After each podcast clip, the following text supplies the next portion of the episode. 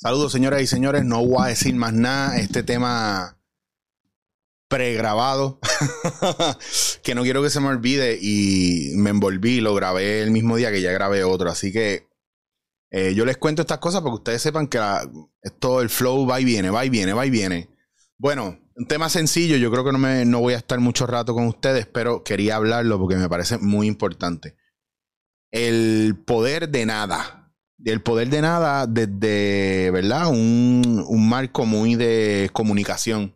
Este mes de febrero próximo lo voy a estar dedicando ya que es el mes de, super cliché, el mes del amor, de la amistad, etcétera, etcétera, lo voy a dedicar mucho al trabajo de comunicación, relaciones de pareja, eh, amistades, etcétera, etcétera. Entonces me quiero enfocar mucho ahí, igual los dándote en la cara que vienen, como el no voy a decir más nada. Así que es bien importante en este aspecto hablar de una cosa muy común que es el famoso nada. ¿Qué te pasa? Nada. ¿Cómo está? Bien, pues y la falta de nosotros poder comunicar lo que sentimos y cómo nos sentimos con relación a muchas situaciones personales. Entonces, yo soy de los que creo, y esto no es escrito en piedra, esto no está pisado, esto no es verdad absoluta, esta es mi verdad. Soy de los que creo que si alguien te pregunta cómo te sientes y tú dices, pues ya había puesto esto ya, ahí está. Si tú eres de, lo que, de los que mm, habla eh, y quieres saber lo que le pasa al otro y el otro no te dice nada, o eres de las personas que cuando te preguntan qué te pasa, dicen no me pasa nada, eh, y esperas que adivinen los demás, pues tienes un problema bien grande. Yo creo que lo importante aquí es trabajar la comunicación desde un lugar donde yo pueda ser directo y asertivo con lo que tengo que decir, y a veces cuesta. Y yo sé que yo les he hablado a ustedes de esto, pero ahora quiero hacer hincapié no solamente en la razón por la cual la gente puede mentir, porque hay una cuestión patológica, hay una cuestión de, trauma eh, que se manifiesta en la adultez, en la gente que es bien mentirosa, evasiva, eh, eh, pero también se manifiesta en el lugar donde cada vez que uno dice algo, la otra persona lo interpreta como lo peor del mundo y puede ser para la persona, no digo que no, pero entonces en vez de proceder a sostener procede a disociarse, cancelar, castigar o hacer, ¿verdad? Un espectáculo mucho más grande de lo que podría ser porque toca una fibra del ego, toca una fibra de uno que no ha trabajado. Entonces hay que entender que las parejas, las amistades, el entorno se vuelve un espejo de nosotros, de lo que nos gusta, de lo que no nos gusta, de cómo conectamos, de cómo nos gusta que nos amen, de cómo amamos, de cómo somos con los demás. Y eso es bien importante y que no perdamos nunca la oportunidad de aprender de lo que nuestras relaciones nos presentan. Yo mm, entiendo que no soy el hombre perfecto ni lo seré. Entiendo que trato o, puedo dar fe, ¿verdad? O por lo menos estoy tranquilo de que trato de hacer lo mejor que yo puedo, pero es que al final soy ser humano. Y a veces yo escucho gente, y esto me pasa a mí también, que nosotros quisiéramos las cosas bien claras. Hay gente que aguantamos, tú dime lo que sea, aunque me duela, aunque, aunque yo me vaya con un poker face y después me meta en mi casa en el cuarto a llorar y me quede depresivo dos semanas, dime las cosas como son. Porque ya aquí no se trata de sostener, aquí se trata de no prolongar el sufrimiento. Entonces, cuando alguien te va a decir algo que no te gusta y no te va a gustar, no te va a gustar ni hoy, ni mañana, ni pasado, tú nunca vas a estar preparado para eso. Nunca vamos a estar preparados por una noticia que, que estás despedido. Eh, creo que no debemos seguir juntos porque no hay comunicación, no debemos seguir juntos, punto.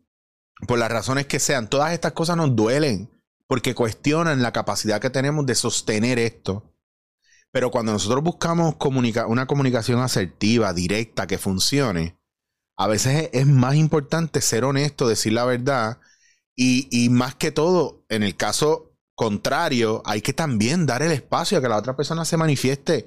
Yo le digo a mucha gente con la que yo hablo que, que dejen que el otro hable. ¿Cuál es el miedo? Deja que el otro termine de hablar, no te defiendas, escúchalo.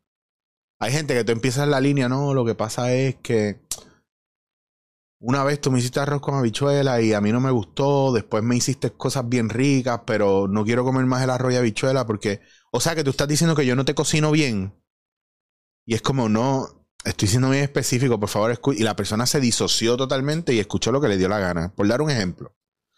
Eh, entonces, bien importante, ¿qué tipo de persona es? ¿Usted es la persona que propicia el diálogo? ¿Usted es la persona que cancela el diálogo? ¿Usted es una persona que quiere que le digan la verdad, pero no puede sostener la verdad?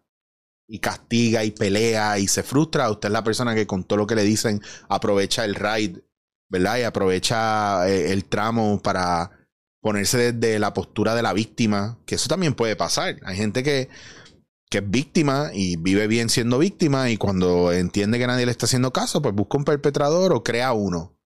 Y eso pasa también, es algo también patológico. Es porque pues no me puedo valer por mí mismo, la gente no me está mirando, tiene que pasarme algo mal, porque viven como niños y buscan que algo mal les pase y siempre están buscando el problema y no se dan cuenta de eso. Oh, ¿cómo voy a estar yo buscando el problema si yo lo que quiero es estar bien? Sí, pero para ti estar bien es que te mimen, que te cuiden, que te miren y eso solo pasa cuando algo malo te pasó. O sea, que te gusta que te cojan lástima. Y esas son cosas que hay que mirar porque todos necesitamos un terapeuta en algún momento. Yo diría que todo el mundo en todo momento.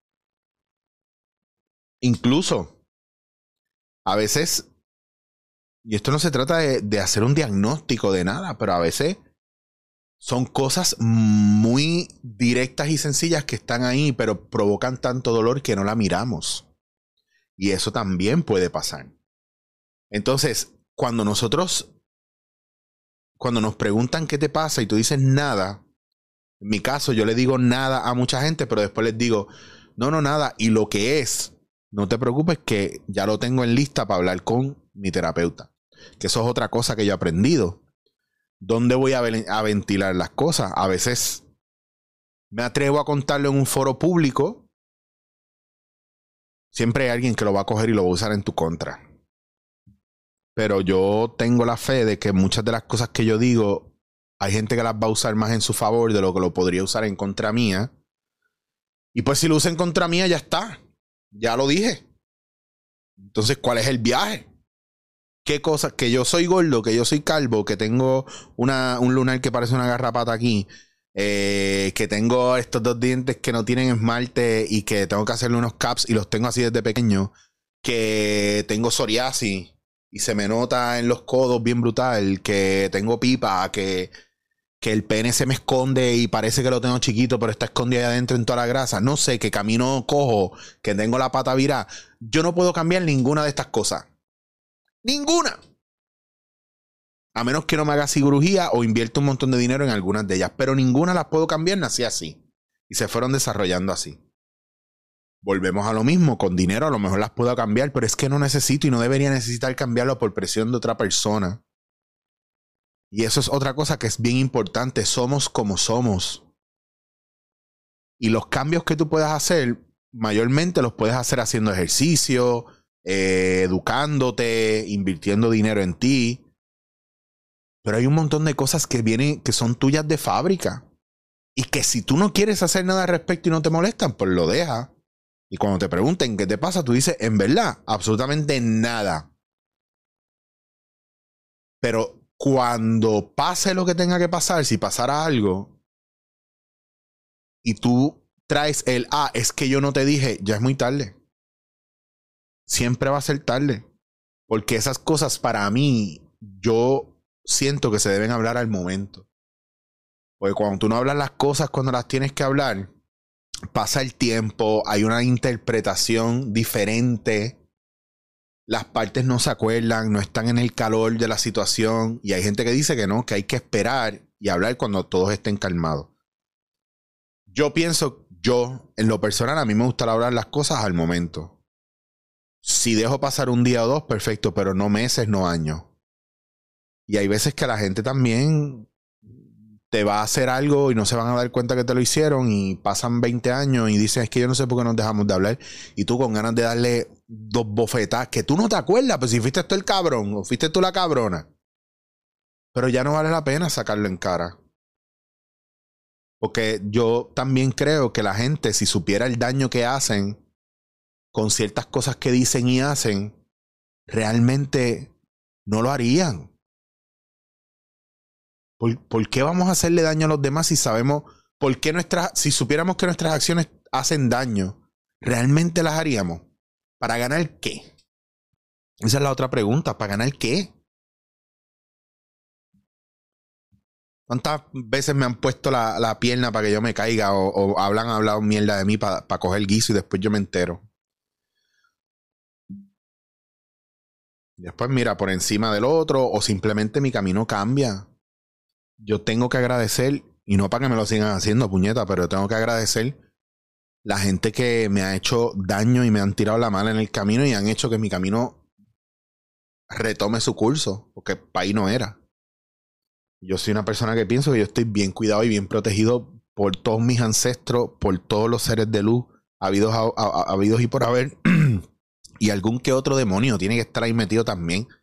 De seguro que me protege de otras vidas, qué sé yo. A mí me encanta pensar que eso es posible. A mí me encanta pensar que yo tengo una fuerza que yo no conozco y que cuando necesito accesarla aparece. No la veo, pero confío en ella. Y es una, una fuerza que no es de aquí, que no es de ahora, que es milenaria, que es ancestral, que es de la tierra y que es de justicia. Y que se va a hacer no importa lo que pase. Y quiero confiar en eso. Y no quisiera nunca tener que ponerlo a prueba, pero ya lo he puesto a prueba varias veces. Y yo esto lo he hablado con ustedes. ¿Qué me pasa? Mira, que a veces estoy triste. ¿Qué me pasa? Que a veces me siento que aquí este no es mi lugar. ¿Qué me pasa? Que, que a veces hablo y no me escuchan, me juzgan. Que a veces hablo y, y, y es más fácil criticar que simplemente escuchar y resonar con eso. Eh, ¿Qué me pasa? Que a veces yo también me envuelvo en el factor no hay chavo. Porque no es que yo soy millonario, si yo fuera, si fuera millonario, créeme que hablaría muy diferente. Porque yo sé dos o tres, o muchos más, que te venden un cuento chino para que tú pagues dinero y nada, ellos llegaron ahí, lo lograron, pero tú no vas a poder de la misma manera. Porque todo esto se ha vuelto ahora una manera de cómo tomarle el pelo a los demás. Y saben que uno de los propósitos que yo tengo con esto es que usted tenga las herramientas y aprenda todo lo que necesita aprender, todo lo que pueda aprender, para que, para que usted mismo sea su propio terapeuta, para que usted mismo se guíe hacia un buen terapeuta, para que usted mismo se guíe hacia una oportunidad que sea real y que le ayude a evolucionar y crecer y que no sea una cogida de pendejo, porque mucha gente ahí por ahí toma el pelo porque usted está tan vulnerable y usted está tan ciego por la necesidad, por el miedo, por la carencia, el desespero no le permite pensar bien. Y si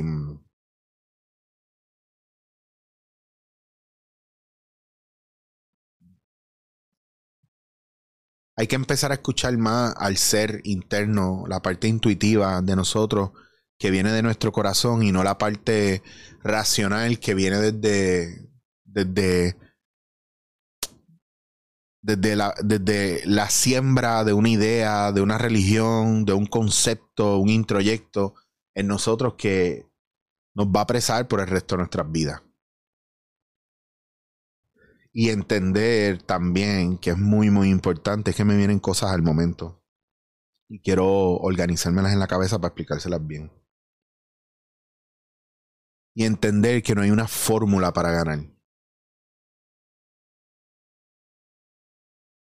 no todo el mundo tiene una fórmula para ganar y no todo el mundo está destinado a ganar en lo que ganan todos los demás. Cada uno tiene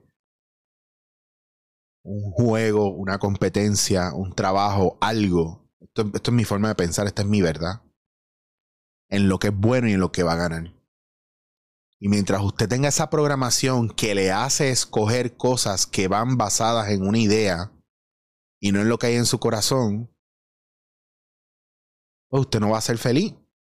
O a lo mejor sí. Y yo he escuchado otras veces, usted sabe que yo no soy cristiano, pero me encantan estas historias cristianas y de Dios.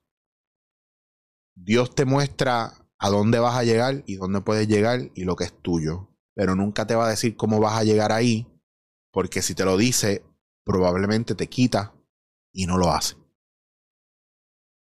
Así que pídele a Dios o al universo que te muestre a dónde vas a llegar y no le pidas saber cómo lo vas a hacer, tira para adelante, pero pídele a Dios y al universo que te den esa imagen clara para que te sirva de inspiración y para que te montes en tu carril y le des a toda velocidad y no mires para el lado.